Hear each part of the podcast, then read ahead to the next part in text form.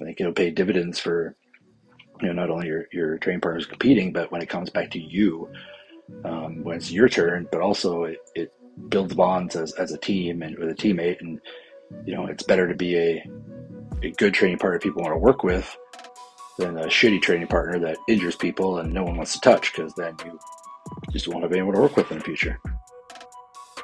What is up, everybody, and welcome back to the Pohata podcast. As usual, I'm the host of this show, these conversations, these videos occasionally on YouTube. I'm also the guy behind the camera at Pohata Photography.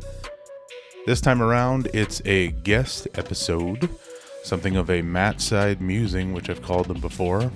Anyhow, I saw a post on Facebook from a previous guest of the show, Mr. Travis Reddinger, talking about being a good and respectful and safe training partner.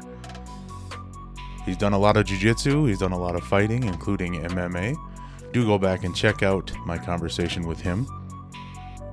But I reached out to him and I said, "Hey, I love the point you're making there. If you'd be willing to expand on it, hold up your phone and record it, I would love to share that message with my audience."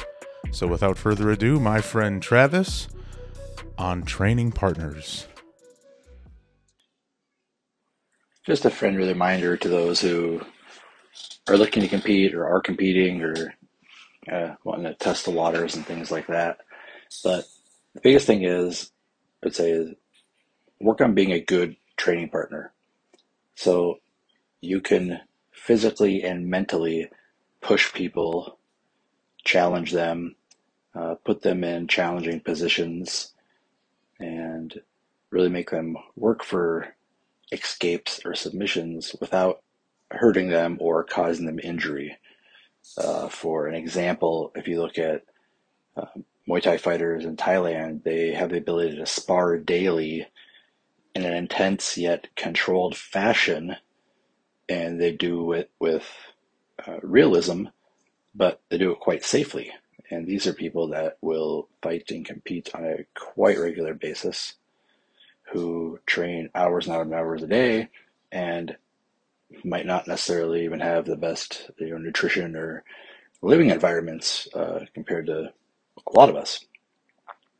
Um, thinking to the people who are competing, and this goes back to, I guess, the, the competitor and the training partner, um, and also reflects a little bit on your ego. But if you are caught in a submission, just tap, let it go, um, realize that you're caught, and then in that minute or 30 seconds or wherever else you would have fought, try to get out of it and end up tapping anyways. Take that time and recognize how you ended up that position, how you ended up getting caught, and figure out ways around that or what you should have done differently. And the reason for that is, is you don't need to compete injured. I realize you're trying to get in a mindset of being aggressive and assertive and wanting to win. However, you don't need to compete with injuries because you won't compete at your full potential. And likely, this isn't your professional uh, endeavor that's making you money and paying your bills and paying your mortgage. So, if you have to go to work on Monday and other things, just keep those things in mind. On the flip side of that, if you are someone working with a person who's competing, if you do catch a submission on them, secure it, but put it on slowly. There's no need to trap them, slam on a submission, and cause them potential injury. And unless you're at a high level or you are in a spot with the person you're rolling with that you guys are able to put them on quickly without causing injury, you should be doing this with all of your submissions. You should have the ability, the knowledge, and comfort in your own skill level that you can catch a submission securely, but not have to rip it on the person or just go quickly and make them tap. If you want to be a good practitioner, you should be able to secure an armbar, a triangle, a leg lock, or something, have them in complete position to where they can't escape, and not actually finish the submission. Because really, the setup and securement of the submission is what you should be aiming for. It's not going really fast and, and hoping that you have everything in place to get that arm bar, then bam, popping it quick.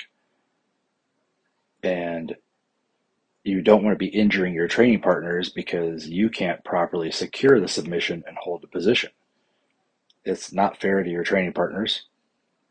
And really, it's no benefit to you learning from this. So you shouldn't be injuring people because you don't know how to properly apply a submission or hold a position.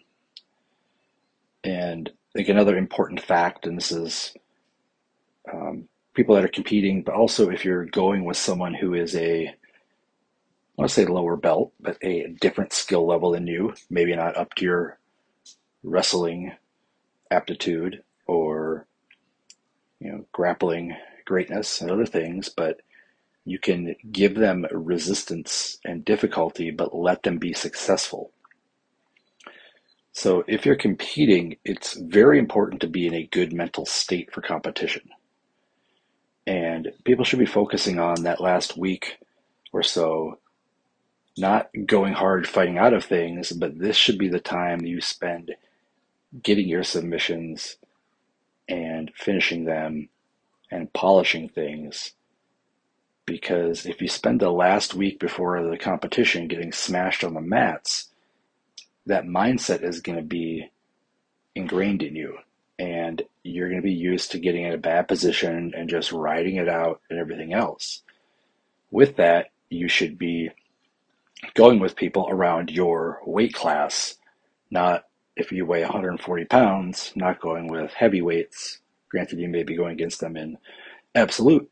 However, you will have a very different game against someone your own weight and rank than someone who is 40 pounds heavier, 50 pounds heavier, or 40 pounds lighter on the, on the flip side of that. And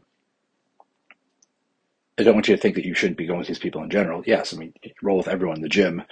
I think it's very important for for everyone involved and everyone getting better. However, try to specify a little bit and look at, you know, how I play my game is different and those types of things. And it does come into to your speed and how you change, but also possible injuries.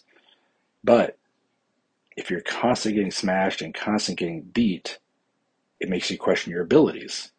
It also makes you very complacent with being put in bad positions and not being able to get out of them, which is what you don't want in a competition. And it destroys your confidence.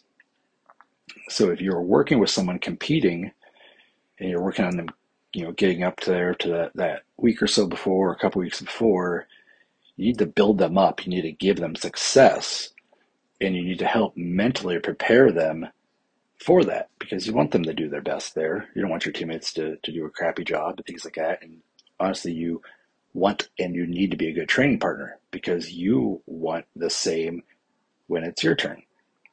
So you need to help them mentally prepare, not just physically, in catching submissions and finishing submissions and those types of things.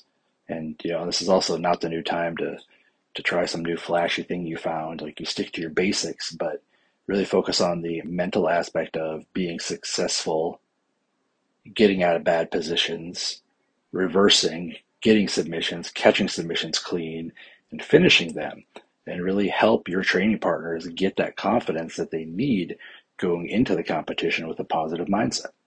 I think it'll pay dividends for you know not only your your training partners competing, but when it comes back to you, um, when it's your turn, but also it, it builds bonds as, as a team and with a teammate, and you know it's better to be a a good training partner people want to work with than a shitty training partner that injures people and no one wants to touch because then you just won't have anyone to work with in the future.